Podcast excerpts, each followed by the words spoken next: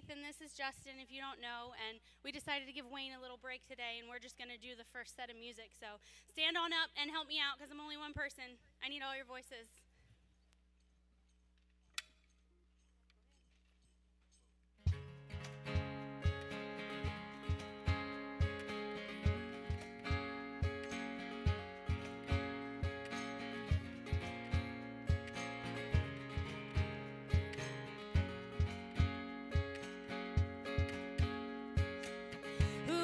The power of sin and darkness? Whose love is mighty and so much stronger?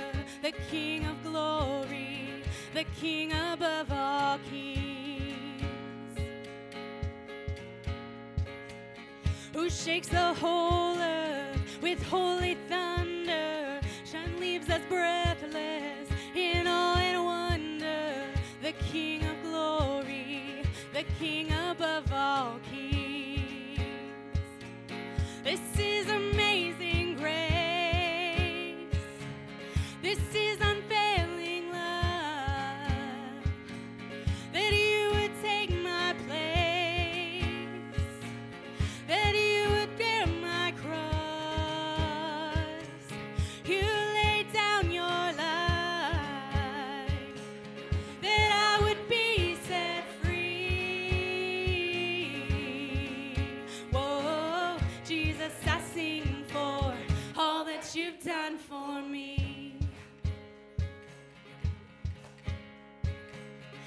brings our chaos back into order? Who makes the orphan a son and daughter? The King of glory, the King of glory, who rules the nations with truth and justice, shines like the sun in all of its brilliance. The King of glory, the King above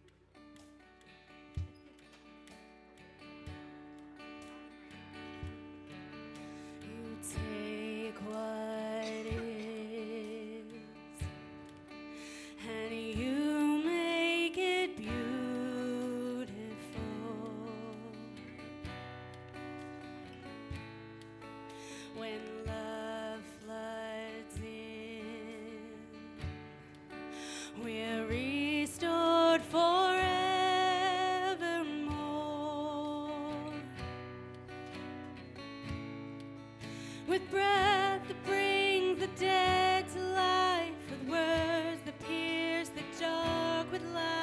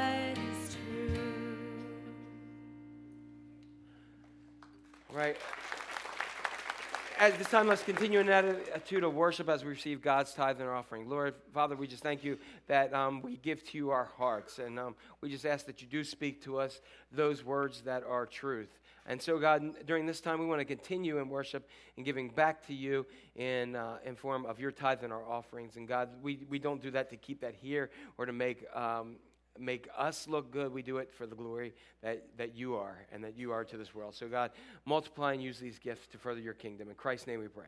Amen.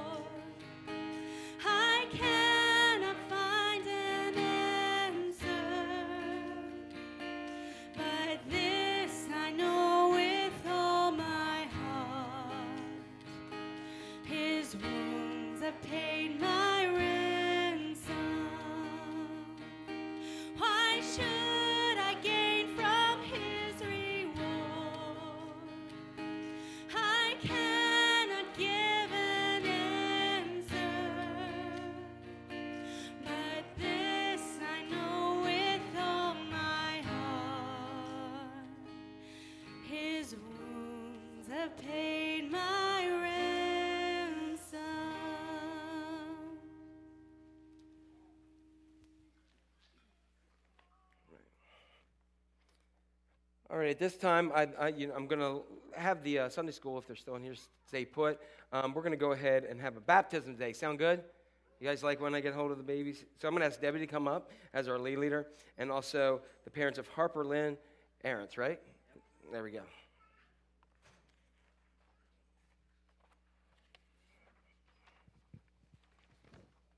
And any godparents that are with you, they can come up too. Okay, and you guys can spread out over here, and people see. You guys can stay close. They just want to see her. Hey, beautiful. I was talking to you, Matt. So, so. you thought that was funny too, didn't you? So, all right. All right, brothers and sisters in Christ, through the sacrament of baptism, we personally and together acknowledge God's saving grace, uh, the saving grace of God through faith in Jesus Christ. This saving grace is what we call salvation, and it's God's gift to us. Yes, it's offered without a price. Through baptism, though, we are identified with Christ and his church and incorporated into God's mighty acts of salvation. The water that we use symbolizes washing and cleansing, for in Christ we are made pure from sin. The water serves as a sign, as was circumcision in the Old Testament, of entering into a covenant of faith. Children are a gift of God, and as Psalm 127 says, sons are a heritage from the Lord, and children are a reward from Him. As believers, we are called to recognize that children belong first and foremost to God, and God, in His goodness, gives children as gifts to parents. They not only have the awesome responsibility of caring for this gift, but also the wonderful privilege of enjoying this gift because children, did she say, yeah, yeah? Did you hear that? Um, so, right? It's a first time I've ever had somebody on cue go for that. So, because, because children belong to God and are given by grace as gift to parents, it's only proper that and appropriate that children be dedicated back to God. Debbie? We are told in 1 Samuel 1 that Hannah presented her son Samuel to the Lord. In Luke 2:22, we read that Mary and Joseph brought their baby Jesus to the temple in Jerusalem in order to present him before the Lord. In the same way, Matthew and Missy, along with godparents David and Brenda and Kenneth and Robin, today bring their daughter Harper Lee, Lynn Arentz, presenting first themselves and ultimately Harper before the Lord our God. We are here today to recognize as the body of Christ Harper being brought by her parents and godparents to be baptized. As the family of God, we recognize God's love that is already wor- at work in their lives. We pray for the day when Harper will mature and respond to the saving grace of God accept in Jesus Christ as her Lord and Savior, and pledge herself to a life of faithful discipleship. Okay, bow with me for a blessing. Lord God, Father, we ask now that you look upon your church and unseal for us the fountain of baptism. By the power of your Holy Spirit, bless this gift of water. Bless Harper who receives it, so that through the sacrament of baptism, your Holy Spirit will protect and guide her in her journey with Christ. Amen. All right. All right, so here we go. Um, Matthew and Missy, uh, and godparents David and Brenda and Kenneth and Robin, as members of the covenant community of God through your faith of your own confession of Jesus Christ as your Savior and Lord, will you nurture Harper in Christ's holy church that by your teaching and example, she may be guided to accept God's grace for herself and to profess her faith openly and lead to a Christian life? If you do so, say we will. Okay? Good. Debbie? And to the covenant community of faith gathered here, will you surround Harper before you with a community of love and forgiveness that she may grow in her trust of God?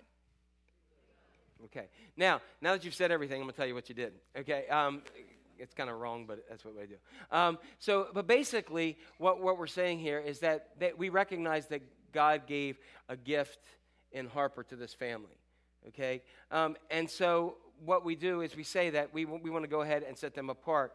Back, give them back to God, okay, and just as a, as a moment of that. Now, some of us come, may come from a tradition where we don't baptize until it's a profession of faith. That's okay.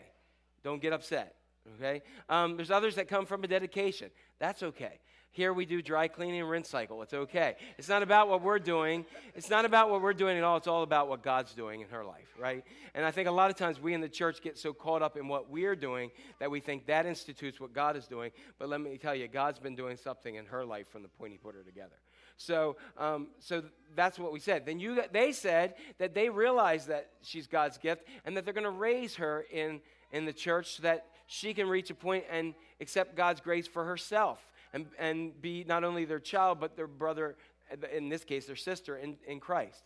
And then uh, you guys said, hey, uh, you guys also said that if they drop the ball, you're going to get after them, okay? So, and then you guys said, hey, we are going to make sure that as members of this church, we're going to create that environment so that if they or anyone else wants to go, want to go ahead and create that environment, to raise them in the church, that you're going to do it, okay? All right, so that's what you said. Everybody feel good? Good. When Debbie's asking for Sunday school help, I'll, I'll let you, I'll remind you of that, all right? All right, so you ready to come here to me? Come here, cutie pie. Hey there. Let's see that grin. You gonna smile? All right, come here. What do you think? She's like, what's happening? All right, here we go.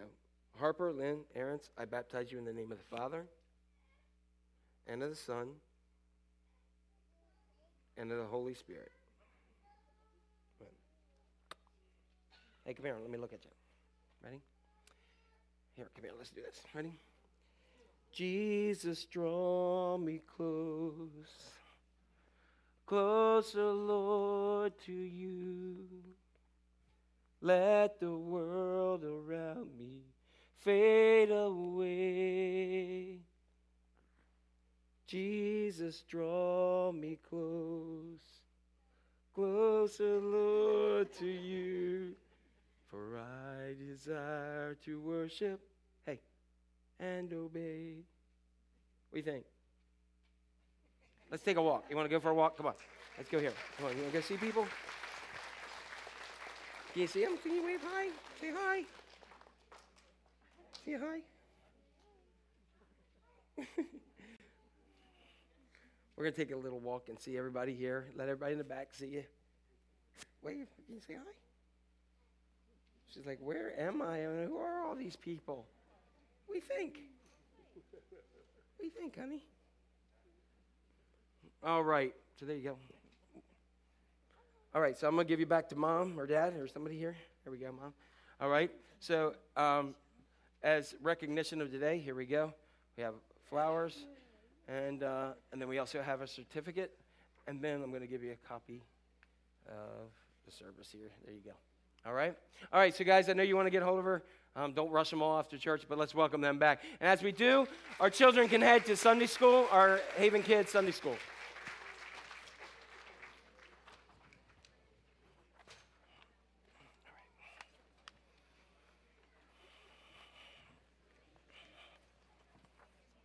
All right, everyone. Let me see here.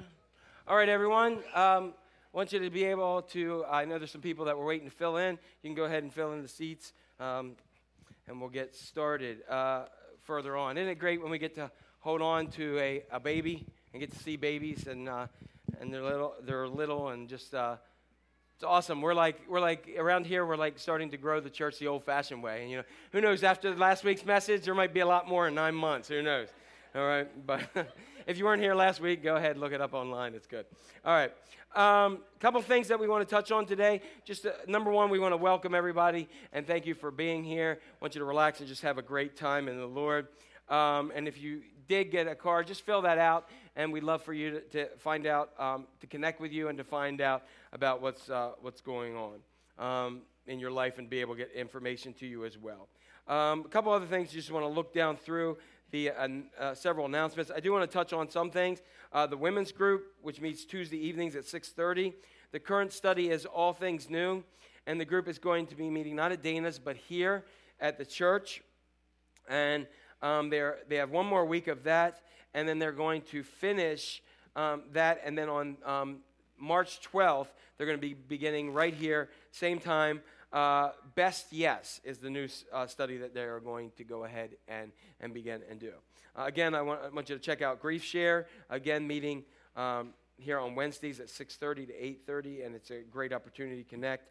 Um, you also have an insert. Uh, and one of, one of the things that I think is just awesome is, is our church is really so, so active in missions locally and globally. It's pretty awesome. And so, um, one of the groups that we've been able to help is uh, Miriam's Table. And you can see the insert that is from here. And so, this month, we will be partnering with uh, Miriam's Table to support the families uh, in, uh, in the Democratic Republic of Congo.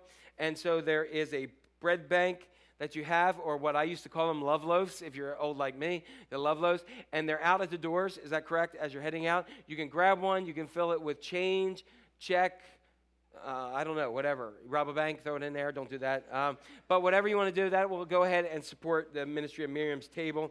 And Susie will be here with us. Um, is it next week she's going to be here? So Susie's going to be here and share a little bit with us next week. So go ahead, take this, take one of those. Uh, those bread banks or love loaves, and that'll be an awesome opportunity. And we'll fill it and we'll return it on the 24th. Again, please look at all the other announcements about the Parish Foundation fundraiser and other things. Prayer requests today we have several. Um, Chad Wilcox has a friend, Joe, who's in ICU with a severe case of pneumonia and on a lung bypass machine. Joanna Shea has asked for Jason and Donnie to guide them away from the demons of addiction.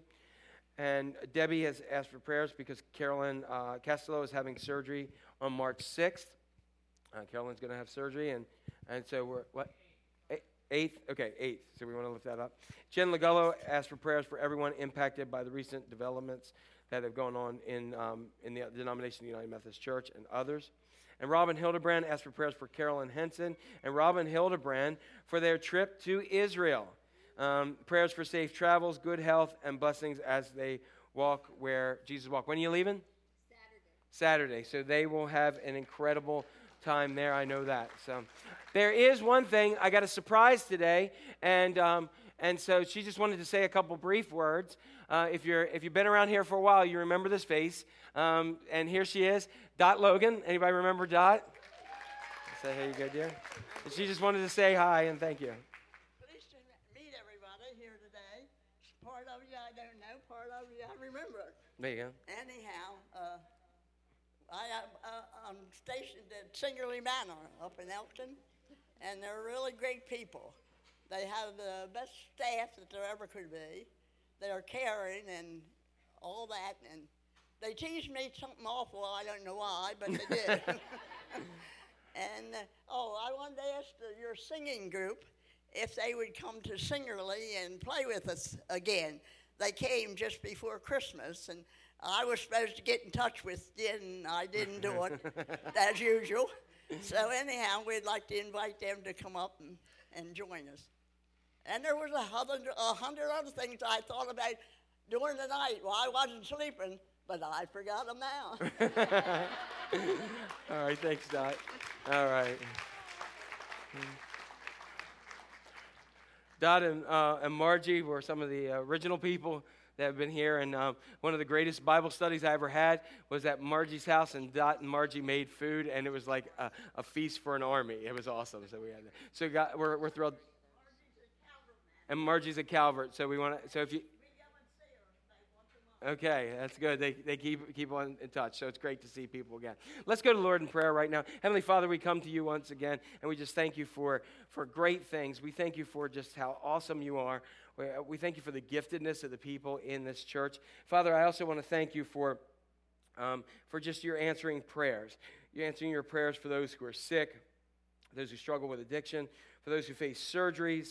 Um, for those impacted by, by change in this world. And God, we thank you that you do not change ever. For those who are going on a trip that are going to walk in the same places that you did, God, help each of us just to grow closer and closer to you. For, for Dot, who, who um, is so faithful and just loving, and it's great to see her and have her here. For all things, God, you are an amazing Lord. Um, I just want to thank you for just who you are and, um, and just ask that you just bring your spirit even more so that today as we deal with this concept of, of conflict and how to fight well that god you can go ahead and, um, and just guide us so that you can restore the relationships as we speak right here right now. In your name we pray. Amen.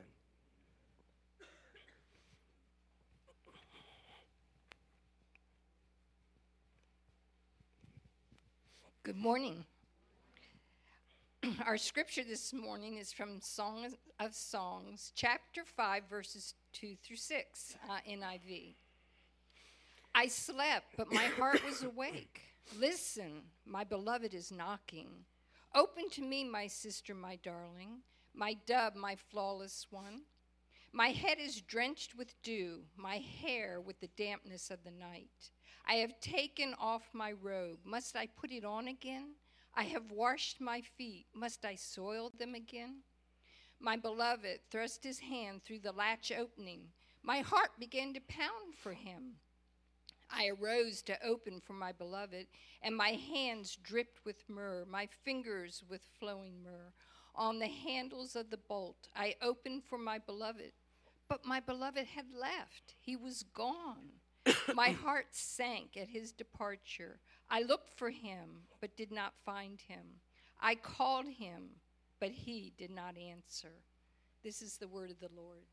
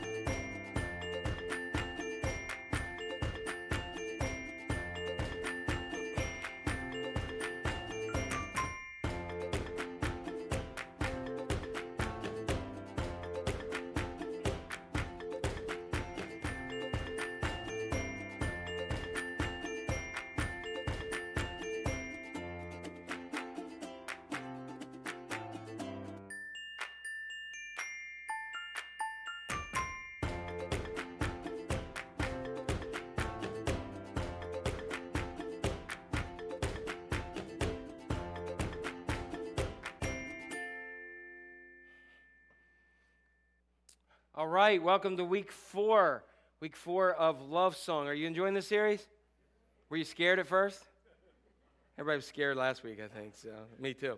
All right. So um, this week, if you're joining us, we are doing a series in the book, the Song of Songs or Song of Solomon. What we know is Solomon um, was David, King David's son, and Solomon wrote some 1,005 songs that we know, and he called this his Song of Songs, the greatest song that he wrote. And it's a love song between him and his the love of his life, this Shulamite woman. Let me look here and I'll show you some of the people, uh, once again, that are talking in this. You have three people that continually come up. You have the lover, which is him, um, Solomon. The, the, uh, the man in this, you have the beloved, or in your Bible, may say she. She is a Shulamite maiden. Um, and then you have these other groups that are her like posse. They're her friends, and they are um, the daughters of Jerusalem, and they're kind of there in the midst of all this stuff. Now, last week, uh, uh, through several of these weeks, we know that she has, up until last week, she spoke 75% of the time in this, and then it came to their honeymoon, and then he spoke a lot uh, at that point. and so we're gonna we're gonna unpack some of these things here. So, as we look at this series, uh, we've been through several different areas. Week one, we started talking about the attraction phase. We got into that. Hey, you, you're looking good to me, and how how they she's attracted and he's attracted to her. Then we got into the dating kind of part, the courtship kind of avenue. Last week. We, and we skipped over one week because it was a short section. They got married, and last week we talked about um, their their honeymoon and how they how they got together uh, in that area. And we we talked about some of the unusual language that some of us we should never use um, for for our spouses. But however, we saw it and we got to unpack pack it. We had a lot of fun. Everybody have fun last week with that? Okay, great. Um, so and so we, we watched that, and then um, we got in. Today we want to talk about. It's kind of interesting to me. Everything's all lovey-dovey. She's beautiful. He's beautiful. They're wonderful people. They are they're dating. They get married. They have this great honeymoon night, and then chapter five they have their first fight, and that's what we're going to talk about today. We're going to talk about how to fight. So the goal is not to not fight. I want to start there. The goal is not to not fight because you got to fight. You got to have some arguments. But we want to know how to fight well. No matter how great your relationship is, you are going to end up in an argument. And I will tell you something. If you're new in relationship, it will probably be over the dumbest things in life that you will have the biggest arguments. Am I right? Anybody ever had, had those kind of things? So we, we have some, some really, really dumb arguments, like whether it might be over the, the toothpaste. Um, I remember one time, Melissa and I, we were on vacation, and we were standing, we were on vacation, just the two of us, this was years ago, and we're sitting there, and as we're sitting there, I said something, imagine that, I said something. Um, I said something, and she heard what I said, and what I said was ignorant. And so here we are in this paradise, and we're arguing and not talking. Isn't that stupid? Yeah, that's me. I'm stupid. Okay, so we have that. But it reminded me of, an, of a story about a man who forgot his anniversary. Okay? I'm not going to ask for hands if that happened. Oh, let me go through the rules real quick. I better go through the rules or else somebody's like, "Mm," right? So the rules are this number one, number one, look at this for you and not your significant other or someone else. Sorry if you just got elbowed. I forgot to give the rules. The second th- thing is this don't say, mm, don't text somebody and say, you really need to hear this. Or look at them and say, mm, taking notes. No, no, not that. Um, and then also, the other thing is don't look back. Don't look back in the past. You can do nothing about it. Whatever you've done is done, it's gone. Let it be buried and move forward. Okay, so that's what we're to do. Okay, so back to this man. This man, he forgot his anniversary. And his wife, let's say, was less than thrilled. Okay? And so she lit into him and she said, Let me tell you something. If by tomorrow there is not in the driveway something uh, that goes from zero to 250, you better never come home. And I better see it tomorrow. She was ticked off. So the next morning, he got up, left early for work, and by the time she woke up, there was a box in the middle of the driveway, and she was a little confused. So she walked out, she picked it up, she brought it in the house, and she opened it up, and it was a scale. Just to let you know, he ain't coming home. Let you know. all right. So sometimes, just a joke. Okay, deal with it. All right. So, but just sometimes in life, we make the arguments even worse, don't we? Don't we? Am I the only one who does this? I get paid to talk for a living, and so I, sometimes it's for good, sometimes it's not so good. All right, let's look at our, our scripture verse as we talk about hitting below the belt. Let's go ahead and look at our scripture verse for the series. Here it is here. Solomon, Song of Songs, let him kiss me with the kisses of his mouth, for your love is more delightful than wine. Let's look at the next part of this verse. Pleasing is the fragrance of your perfume. When you walk into a room, people just go, wow.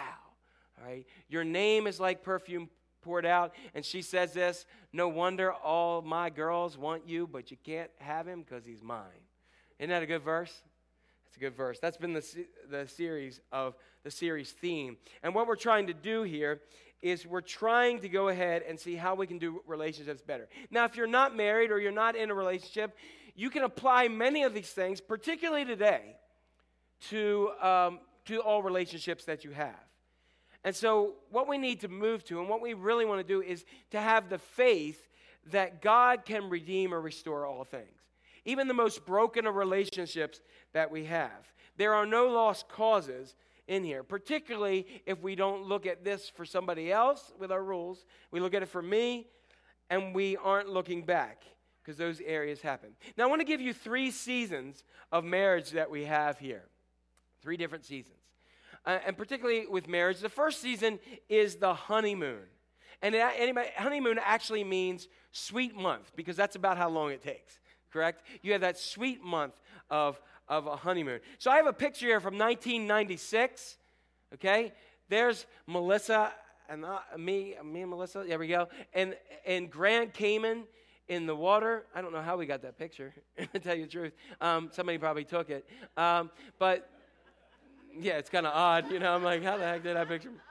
All right. Um, so anyway, we have that picture. There we are in the water right there. It's crystal clear. It's awesome. Not a care in the world. Just uh, your your main job is you've been through the wedding. You've been through all that. You got an airplane, and you could tell on the airplane. It was back in the days when they would fly an airplane even if it wasn't full. And so um, the airplane was pretty empty because it was a Sunday morning. And flying from Miami to Grand Cayman, you could tell everybody was newlyweds because every couple was sitting right next to each other with an empty plane. Where now it'd be like, I'm going to go lay down in the back. You can stay out. Right? Am I right? That's how we know. So there we were. We were in love. My ring was nice and shiny, and we were just like, there was no problems ever. We were together in marriage. Let me show you this other picture here. Here we go. Just to put in context, that is a place called hell, and yes, um, it's proved to be hell in Grand Cayman because I am wearing a fanny pack. Yes. Um, so, so there you go. I am wearing a fanny pack. But look, even in hell, we are in heaven, right? Because we are newlyweds. Look at that grin on the face. Aren't we just the world? I have some cheesy little mustache that goes on there. I got look. I'm I'm sporting the Promise Keepers hat, being a good husband. Look at that. There we are, right there. It's a joyous, joyous thing, even with the fanny pack. All right. So there we are. There we are, just enjoying life. There's not a care in the world. We're loving each other, loving life. Our only choice is to get up and where to go and where's the sunscreen um, and all that kind of good stuff. And it's going to be perfect forever, right? And that happens about for that honeymoon, that perfect, sweet month. And you have that. So that's the first series of, of a marriage relationship. The next one goes to what they call disillusionment. All right? I don't have any pictures of that, okay? But, but this is where you have your conflict. Okay, and we're going to have conflict, but we want to do it God's way. And one of the things that I find out, I remember there was one couple years ago, and one of the things, um, and I, we go through a, a lot of things. I do a, I'm trained to do this program called SYMBIS now that I require everybody who gets married to go through called Save Your Marriage Before It Starts. It's one of the best uh, things I've ever, ever done, and I wish I had it 30 years ago. Um, but it's an incredible, incredible um, thing. And they also have another program that's um, additionally to it that I may off, I'm going to offer pretty soon to the whole church um, for those who are married called Deeper Love.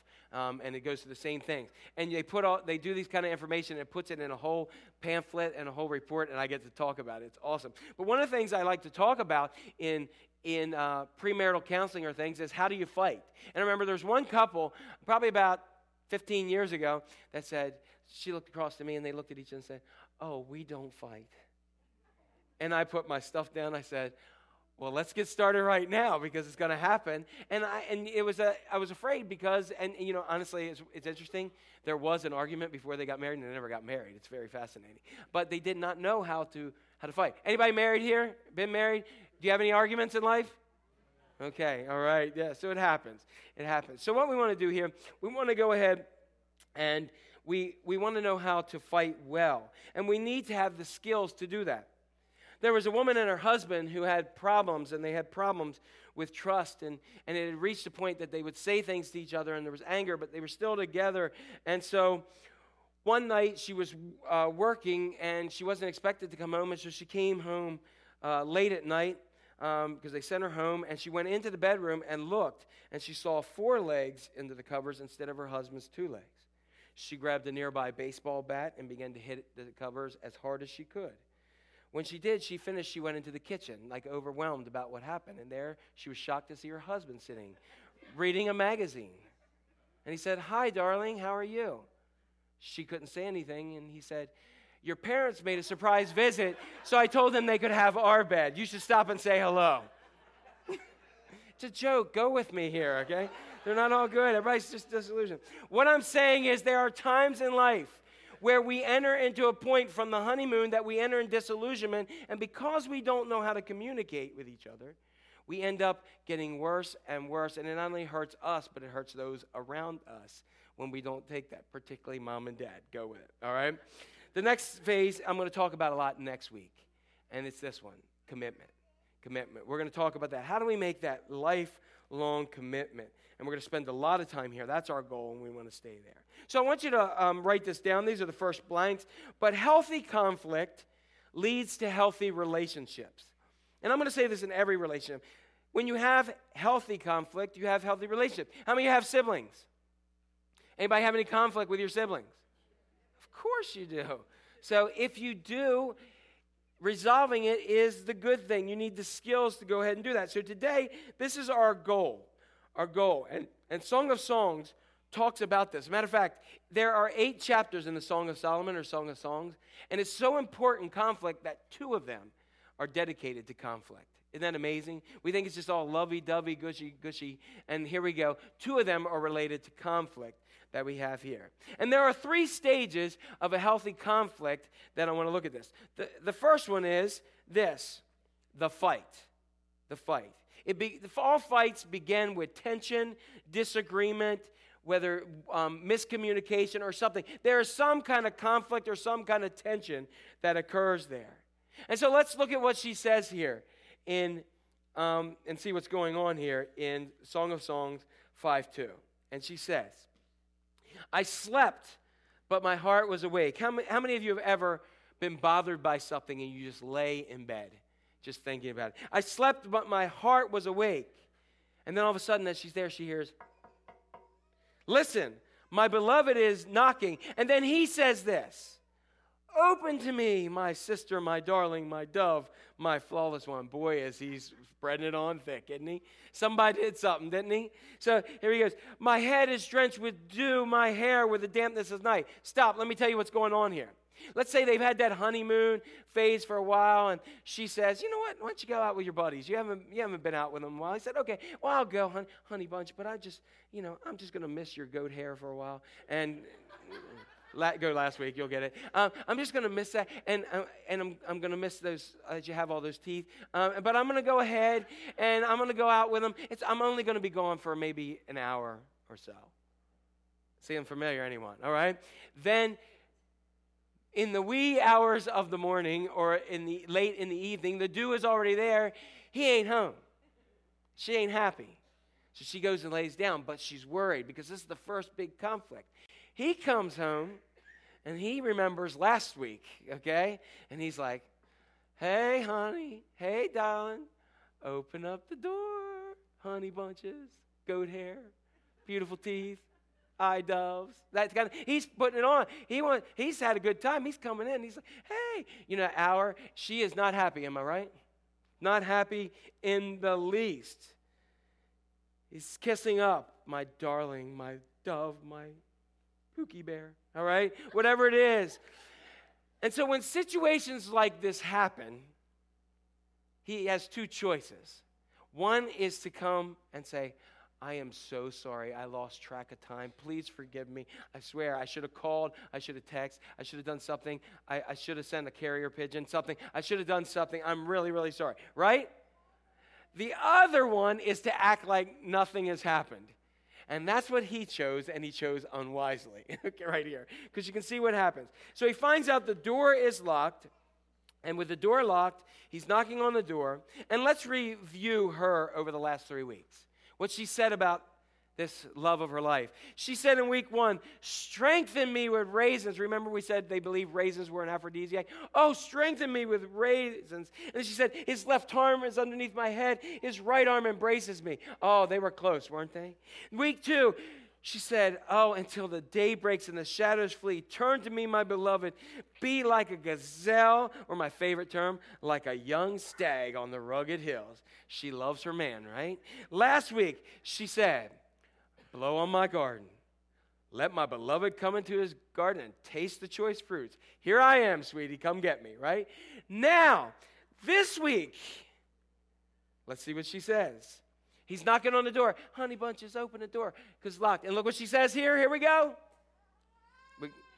I have taken off my robe. Must I put it on again? I have washed my feet. Must I soil them again? Let me tell you what she's saying. Uh uh I ain't getting out of this bed. You must be out of your full mind if you think I'm opening that door for you and those selfish, smooth words ain't working. In Hebrew, it's translated, I got a headache. right? That's what we got here. He's had this great, fun night with no regard for what he promised her. And he says, Honey, I'm home. It's Romeo. And she said, Juliet ain't answering. She's not having any of it, right? Not having any of it at all. So there are two causes of conflict that we really need to look at. And I want you to ask yourself, what is it for me? What is the biggest issue of conflict in my life? Number one is unmet expectations. You see, what did she expect of him this evening? Expected him to be home. And she's not happy. He expects her to be like she was before. And when he comes in, anytime to say, Hi, young stag upon the hills, not happening. Not happening at all. You see, they are not on the same page with their expectations. You see, she may, you know, it might be a couple weeks into the marriage and it's been the honeymoon phase, and then something breaks, and she looks to him and says, Well, my dad used to fix everything. He's like, Wrong person, right? Or he may come home and sit down and say, What's for dinner? And she says, I've been working all day. You, what is for dinner? And he said, Well, my mom. Oh, and you say, Well, you can go home to your mom then, right? Or um, she might expected more talking and he may expected more intimacy or vice versa and so what we have in every relationship we have unmet expectations. We have these expectations of what we're supposed to have. Somebody may be in the marriage 15 years and say this is not what i thought marriage was going to be. They told me that for years i was going to go ahead and it was going to be like that fairy tale thing and he was going to be my prince charming. But he, he's more like shrek right? Right? And so you may feel that way in the midst of this. And she may say, she may, uh, he may go ahead and say, well, I thought she was just going to always think I was just beautiful. And she may say, you haven't done the honey-do list for three years. I am not happy with you, right? And so there's this unmet expectations that we have. And so when you maybe get 15 or 20 years in it, and you may go ahead and feel like, oh, well, we met, we're just staying together for the kids or maybe you go ahead and then you you look at this whole thing and say i don't know what's going on here the second thing is this self-centeredness he did what was good for him comes home he's interested in some loving she was inconvenienced and she was mad and she was not open to the door and she leaves him out there some of us may think that we need to talk more. Some of us may think I went shopping because I needed it and I'm going to lie to them about what I bought or how much it was. I'm just going to twist it a little bit here. And, I, and they're just selfish. And selfishness can be a root of this kind of thing. And so, uh, just a note to anyone who's dating and is always fighting don't believe that if you get married, it's going to get better. There's a lot of people say, oh, well, we'll get married and it'll be better. No. Okay? There will be days where you will look at them and say, you won't look at them in that loving honeymoon wedding day thing. You'll look at them and go, Who are you and who has possessed my wife or my husband? Am I right? You're completely different. You never did that before. Or some people say, Oh, we're having problems in, in marriage. Let's get married and have a kid. That'll be better and we'll make it marriage glue. And that doesn't always work out. Some people say, We're completely broke, so let's go on a, on a world tour and talk about it. Not the right thing to do. Because guess what? When you get home, it's going to be there and it's going to be worse. Look at what he says here and pay attention to these un, the, how, how they're working this out. My beloved thrust his hand through the latch opening. That doesn't mean he pounded through the door and he was dead. Uh, there was a latch opening. And my heart began to pound for them. Stop. Wasn't she just saying, I am not getting out of bed? I'm not dirtying my feet. You must be crazy. And all of a sudden, she hears him like reaching through the latch, trying to maybe get it open. And her heart goes, boom, boom, boom, boom, boom, boom. Now, I've tried to find every theological reason for that. But the best thing is, I'm going to give you what happened. She changed her mind. That's all she did. She changed her mind right here. And so she changed her mind. Her heart is pounding. And she arose for my beloved, and my hands drip with myrrh, my fingers flowing myrrh on the handles of the bowl. What was he doing? He wasn't reaching in to try to force himself in because he knew he had messed up at this time. He's getting some sense right now. In the ancient world, what they would do is they would put myrrh on the handle for the bride as a gift, as a pleasing fragrance to say, hey, somebody who loves you more than life has been here. And so when they go and grab the door, they would have that smell and they remind them of their beloved. So she's starting to turn her heart a little more to him. And now she reaches on the door and she says, ah. She's starting to change what she thinks about him. All right? All of a sudden, beginning to change. So look what she says. She said, I opened for my beloved, but my beloved had what? Left. He was gone. My heart sank at his departure. I looked for him, but did not find him. I called for him, and he did not answer. What we see a lot of times is over a small disagreement, it can harm a relationship in a powerful way. Matter of fact, I'm not going to read the rest of this, but she goes on, and the watchmen make fun of her verbally, and there's even this kind of physical deal. So, a lot of times, something small, if we don't manage it properly in the way we have conflict, it can devastate and harm the relationship more than we ever could imagine. So, we have it here. It's interesting to me that the Bible picked such a lame argument to put in here in the midst of this love song. Isn't this ridiculous? You know, kind of ridiculous that we have here? But I think it's awesome because one of the things we need to recognize, and this is something, our spouse is not our enemy. Let me say that again. Somebody needs to get that. Our spouse is not our enemy, and we're not fighting for victory, but we need to be fighting for resolution because we are a team. We are put together. I started to do some research, and I found the 10 things that um, spouses talk about. And um, here are some, some of the ones that were listed. Number 10 was the past. Number 9 was politics. Number 8, religion. Number 7, jealousy. Number 6, priorities. Number 5, time. Number 4, intimacy. Number 3, children. And really close, depending on where you look, one or two happens to do with money and communication. Isn't it interesting that those are the things that usually, if they're done well, can bring us together more than anybody has ever been? But when they're done wrong, they can divide us and split us up more than anybody ever has. And so she opens and he's gone, and her heart sinks. And I want to tell you, communication is so important because in the middle of a fight, there's not really much that's productive. Am I right? When you're right in the middle in the heated moment, there's not much that's productive. So at that moment, you have a choice. And here's your choice the choice is to recognize number one, that we are in a spiritual battle. What do you say, Jack? No, I'm in a battle with them. No, we are in a spiritual battle because we, even in the marriage ceremony, we say, Those whom God has joined, let no one separate.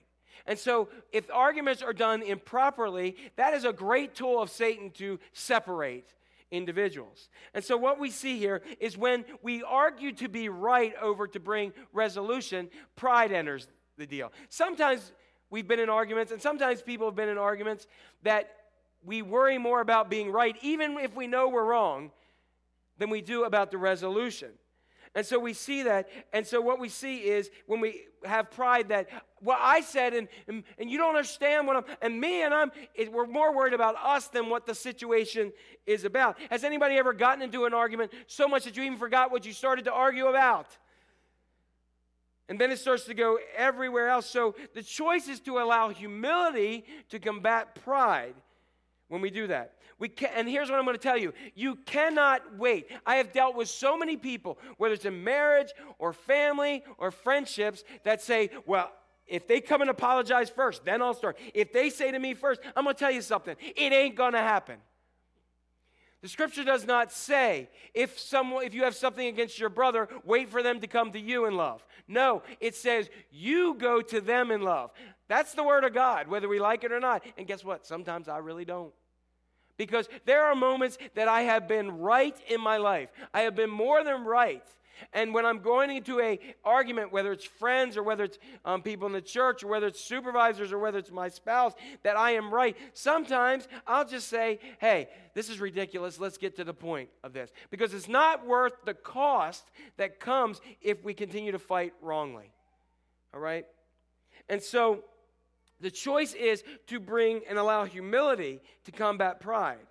We cannot wait for somebody else to do that. If we do, we are unbiblical. Look at what happens here when she says that she goes looking for him. Look at this verse. She and her posse. My beloved is radiant and ruddy, outstanding among 10,000. His head is purest gold. His hair is wavy and uh, black as a raven. His eyes are like doves by the streams of water, washed in milk, mounted like jewels. Let's keep going. Look what she says. His cheeks are like beds of spice, yielding perfume. His lips are like lilies, dripping with myrrh. What is she doing? It is a very dangerous thing that she's in right now. She's surrounded by his friends and say, "Let me." She could have said, "Let me tell you." He said he was going to be home. They say, mm, "Get another man. He ain't worth it. He ain't worth it. He he said everything was wonderful. Now look at him."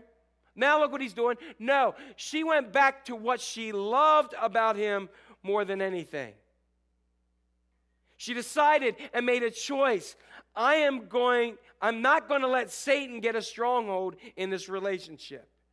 I am going to bridge the gap. She went looking for him rather than waiting for him to come home. She said, I'm sad because I know he's left and I'm looking and I'm looking and I'm looking. And here's the thing she doesn't know what he's doing, but look what he's doing. He's doing the same thing. He says to himself, You are beautiful as Tir- Tirzah, my darling, as lovely as Jerusalem, as majestic as troops with banners. Turn your eyes from me, they overwhelm me. He's back there. And then he's not very creative.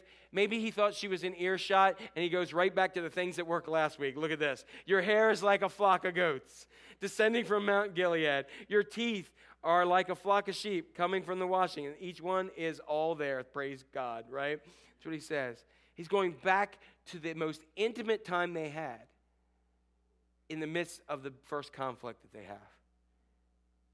You see, what I want you to have today is not only knowledge, but I want you to have something practical. I want you to have some application.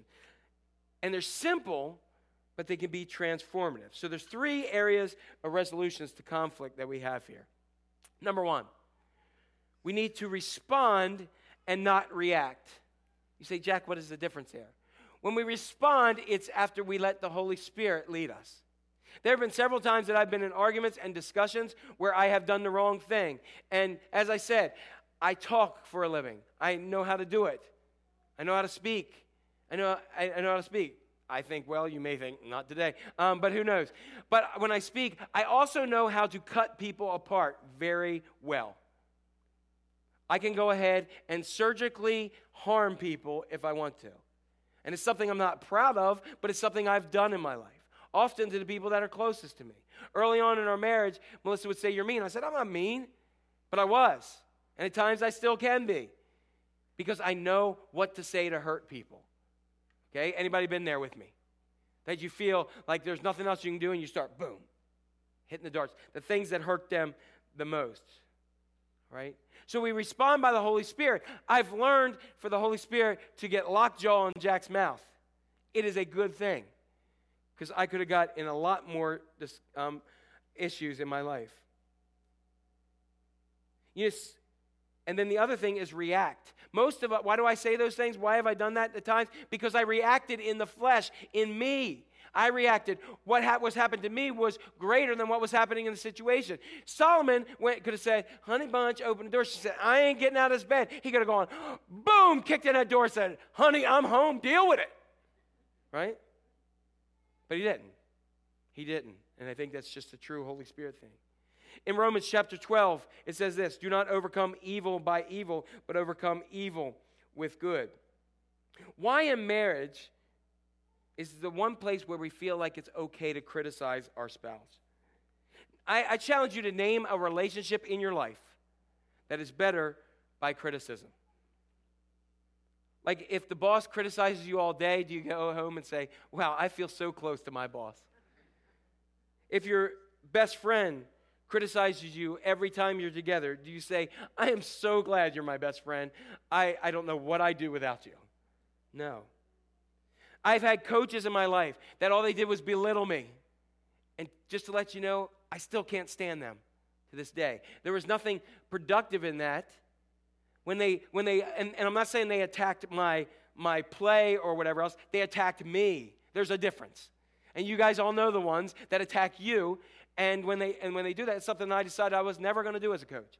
Never attack the individual. If you stunk, I was going to tell you why you stunk, okay? But I was never going to attack you, and I would be there uh, for you. And to this day, I have grown men that come up to me and say, Hey, coach, because we have that relationship. To this day, I still have those people who belittled me that I see them today, and I'm like, mm, I ain't calling them a coach in my head, just letting you know. All right? So, why do we think we have the need to do that with our spouses? Men, the scripture tells you to love them, not to be harsh, be considerate, to treat with respect, and to love and cherish. Women are taught to love and respect them, to honor them. And this whole topic that has been one of those for years, you're supposed to mutually submit because guess what? I've heard people say marriage is give and take, but no, marriage is give and give because if you're mutually submitting to each other, nobody needs to take anything. We're a team. Like when I was young, I used to watch pro wrestling a lot, right? Pro wrestling. I mean, we're talking about even the days before the incredible, the immortal Hulk Hogan, right? But that was in there. And what I would do is, what, Jill's gonna laugh now. What I would do is, I would get her and I put her in a sleeper hold. Never put her asleep. But I'd make her give the give up signal. Right? This is the give up signal. Everybody help me out here. If people are watching online, they'll think we're having a Pentecostal fit. Hallelujah, all right? All right. So, but I, I, I do it when I, we were wrestling. I said, give the give up signal. She'd just be like, okay, get off me, right? That kind of thing. And somehow we, we enter in our battles like this, like we're waiting for somebody to give up. Why don't we both just give up so we can go together and move on and move forward? You see, so often, so often, again, we, you know, never in the scripture does it say, God, pray for God to change, or, or to get God, your goal is to change your spouse. The goal is for God to change you, and you pray for God to work in them. Because here's what happens when you when you pray for God for you, when you get God, you say, God, change me, make me love them more, make me do this more, make me do that, and you pray for somebody else, it changes you and it changes the situation. Even if they never change, God can change your heart toward them. I know that sounds weird, but I try it out if you don't believe it. There's a great, uh, look what it says in Philippians chapter 4, because what we need to do is focus on the good, not the negative on the good, not the negative. That's our next blank here. The good, not the negative. In Philippians chapter 4, verse 8 says this Whatever is true, noble, right, pure, lovely, admirable, if anything is excellent or praiseworthy, think about such things. The great Ruth Bell, who was married to Billy Graham, was asked one time by a reporter because Billy Graham, during his service for Christ, traveled some seven plus months out of the year. And a reporter said to them, how do you stand it? Isn't it horrible that he has to travel all that time? How could you possibly? Um, isn't it bad that he's only home and always on the road? And she had the perfect opportunity.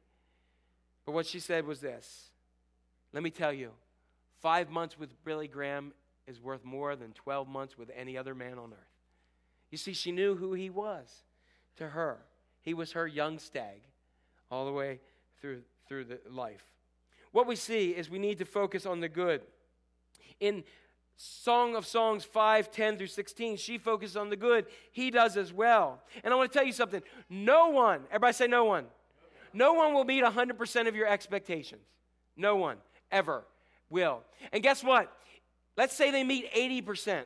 One of the biggest challenges that we have in, in broken marriages anymore is that people have 80%, let's just give it good, say they have 80% of what is awesome, but people begin to focus on that 20% in someone else. And time after time after time, I've seen people trade in the 20% for the 80%, and then they realize, oh my gosh, what have I done? Look for the good and fall in love with that person all over again. And number three, talk and don't walk. What Solomon did right, he did not kick in the door or pound on the door or escalate the situation. What he did wrong, walked away when the issue was still on the table. There's a, I'm, I'm going to show you something right now. Men, now, when, when men usually argue with other men, there's kind of some unspoken rules. Okay? Like if there's a fist fight, there's unspoken rules. Right? With your spouse, there's no rules. And so I can tell you, ready, here you go. I'm going to show you when you are giving up and retreating, men. Ready? Watch me. Here we go. Everybody looking? Did you see it? Let me show you. Head to the back, eyes rolled up. You are retreating. There is nothing else you can do. So, just to let you know, and it works the other way too, when you see the eyes like this or the huff, they are you are retreating. You don't know what to do at that point. Stop and refocus. Stop and refocus. This is what this is what happens many many times. We retreat. Look at what it says in Ephesians chapter 4. In your anger do not sin. Do not let the sun go down while you are still angry. Do not give the devil a foothold. Foothold actually means a spot or it actually means occupancy. Do not let Satan have occupancy. It says, do not go to bed angry. That is one of the, the best statements ever. And some of you have done this before where you've had a fight, and here is the fighting position when you go to bed angry back to back, fight for the covers. And so, there's always one who's a huffer.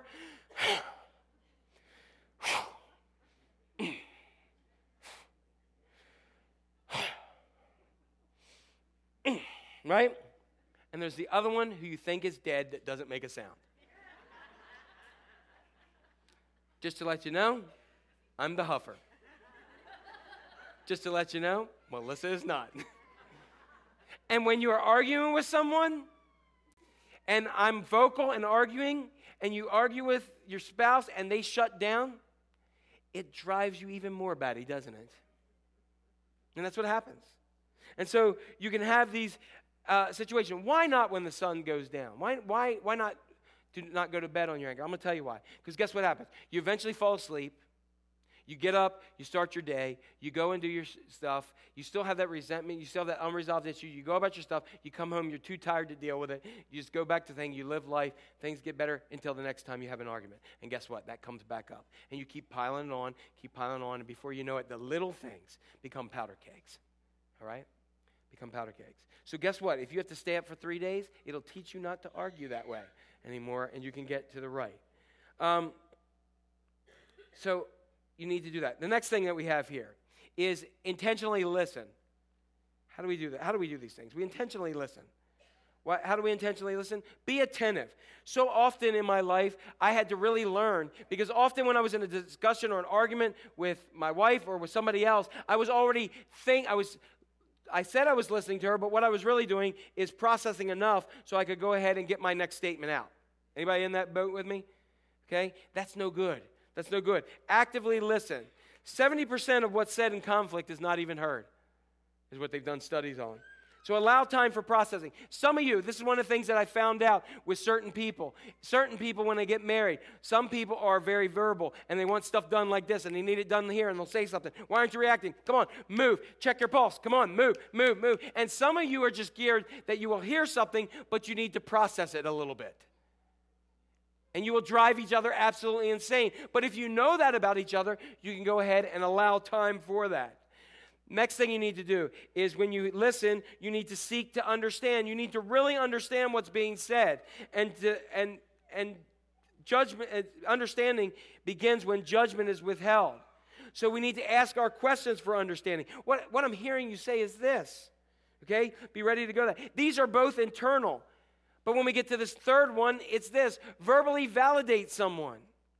Verbally validate. Perception is reality. Remember, this maiden started in saying, I, he said, I'm beautiful. She said, I'm not beautiful. I work outside. My skin's cracked. I'm falling apart. Why do you say I'm beautiful? And he says, No, no, no. You are gorgeous. And he began to validate who she was in the physical. We need to stop when we're arguing and validate what each other's saying, even if we don't agree with that. Because your perception is your reality, whether you like it or not. And I've sat with two people who have been in the same house, who are at World War III, and as they sat there, you would not know that they're in the same house because the perceptions are completely different, and they're both real because that's where they're both starting. And somehow you got to get to the middle here, right? And then this one resolve to empathize. Only God can do this. You choose to walk in someone else's shoes. You need to find out what's important to them. Walt Whitman, many of you have gone over his bridge. But Walt Whitman said this once. He said, I do not ask the wounded person how he feels. I myself become the wounded person. Walk a little bit in someone's shoes. See things from their side, and it'll help. James chapter 1, verse 9. We're almost done here. Hang in here a little bit more. And then you can go fight all you want. All right? Here we go. James chapter 1 gives us this method for battle. He says, My dear brothers and sisters, take note of this. Everyone, everybody say everyone, should be quick to what? Listen, slow to speak and slow to become. Now, if your life is like mine, usually it is I am quick to speak, slow to listen, and even quicker to become angry. Anybody else? And that is against God's word. Let me show you what it says in the message version because I love this translation. Here we go. Post this at all intersections. In other words, any place you are in life. Post this at all intersections, dear friends. Lead with your ears. Follow up with your tongue and let anger straggle along in the back. Is that going to change the way your relationships are? If you lead with your ears and then let your mouth follow by what you hear and let the anger sit way, way back, it changes life, it changes relationships. And so, what's the third thing here, Jack, that we're going to talk about as we wrap this up? The fir- third thing is this the reconciliation. I want to be committed to the reconciliation.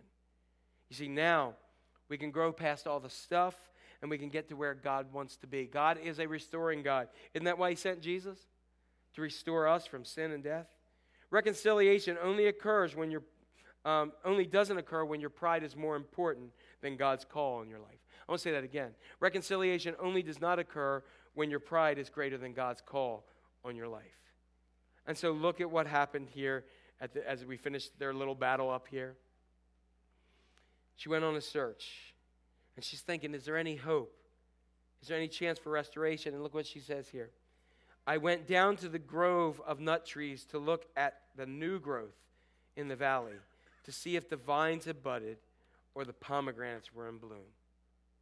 She continues on. Before I realized it, my desire, that's him, set me among the chairs of the royal chariots of my people. What's this mean here?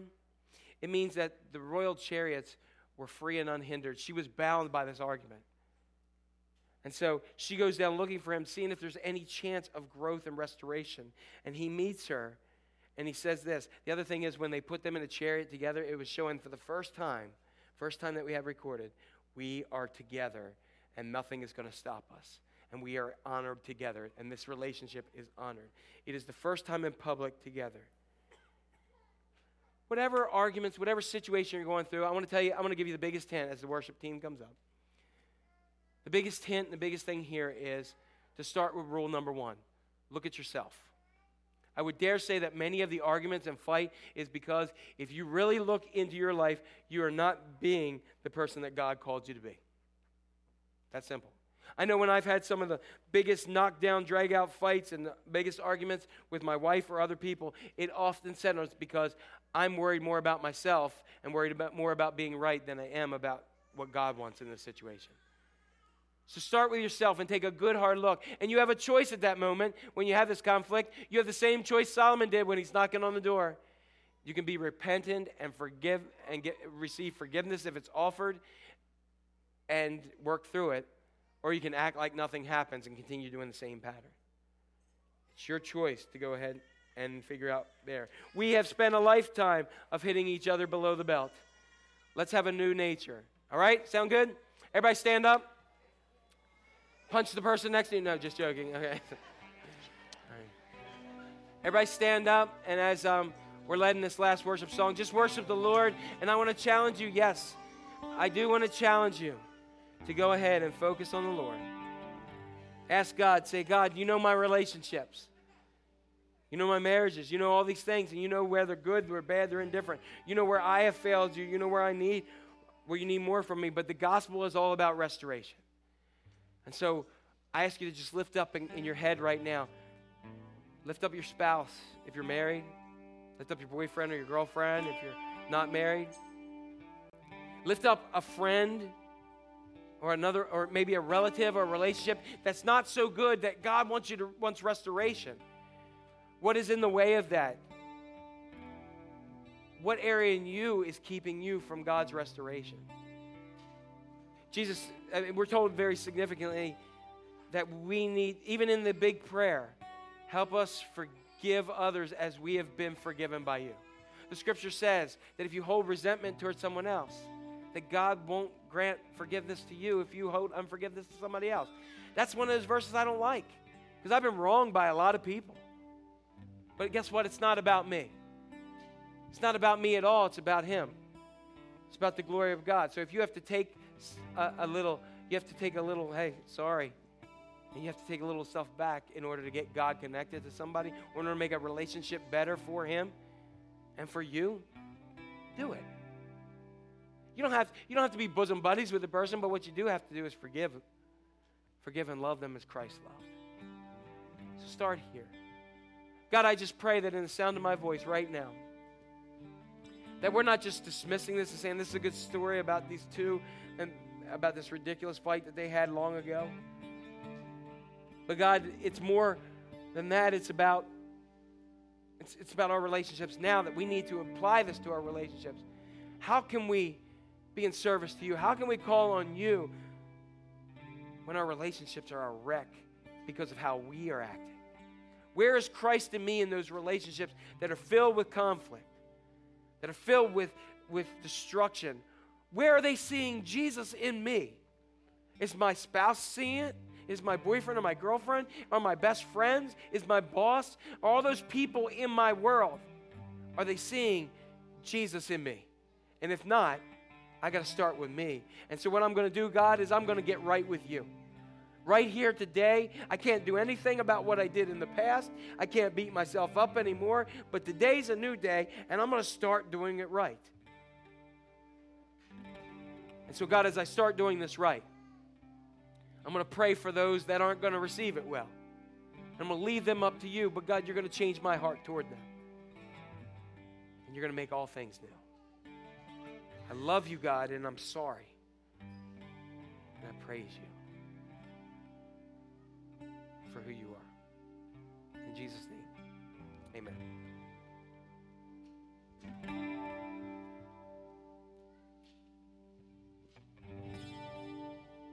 So I always wonder why God gives me certain songs to sing, and this one is just about a, building on a firm foundation. So I was listening to Jack talk, and I was thinking about, you know, it, it's so true because you know we, we build our lives and our, our lives around our relationships and Jesus and church, and sometimes the foundation is just not there.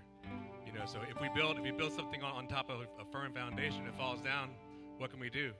We can rebuild it, right? It's, it's still repairable. You still get back to what it was before. So this song is just about building our life on a firm foundation and just we can, we can start that today if we if we have to. You know, sometimes we're, we we don't know if it is firm, but just that foundation and, and build on it. Let's lift our voices together this morning.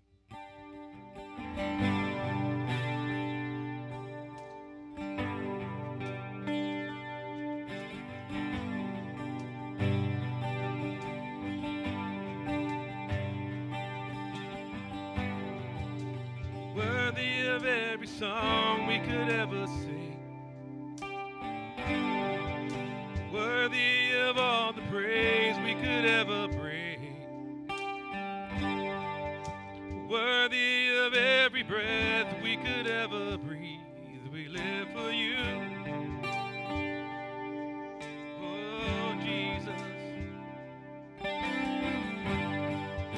Jesus, the name above every other name. Jesus, the only one who could ever save worthy of every breath we could ever breathe. We live for you.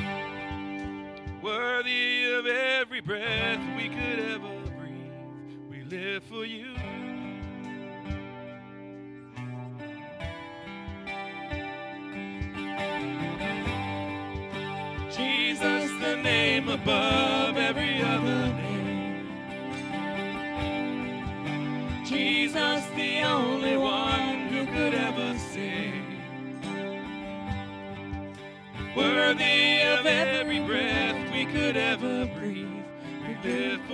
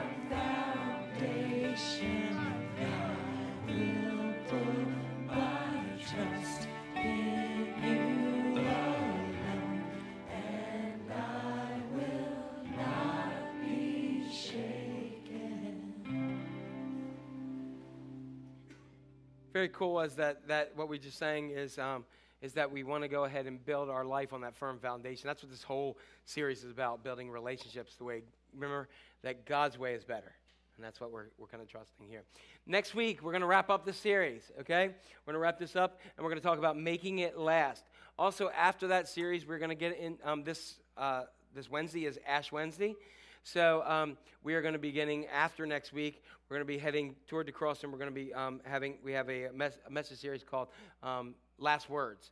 And so um, we're going to talk about some of the last words of Christ, and that'll get us up, yes, to Easter. Believe it or not, we're already talking about Easter. Think about that as that snow falls today, and you begrudgingly love that. So before you leave, say hello to somebody, and I pray, I pray, God was telling me just today that we'll maybe call somebody and reach out and restore a relationship. Have a great week. God bless.